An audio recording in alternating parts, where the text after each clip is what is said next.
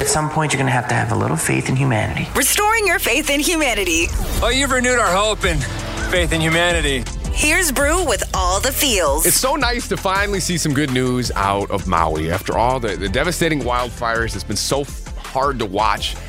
The community come back from this, but Christmas came early for thousands of kids in Maui. This one doesn't have anything to do with The Rock. In response to those wildfires, Walmart and the Salvation Army collaborated to bring holiday cheer by donating 35,000 toys to affected children and organize a festive celebration. The effort included this event at a local elementary school where students and staff received toys, gift cards, and really just uplifted the community spirits. Additionally, Walmart then held a Winter Wonderland toy shopping spree, allowing over 1,800 local children and their families to come in select free toys.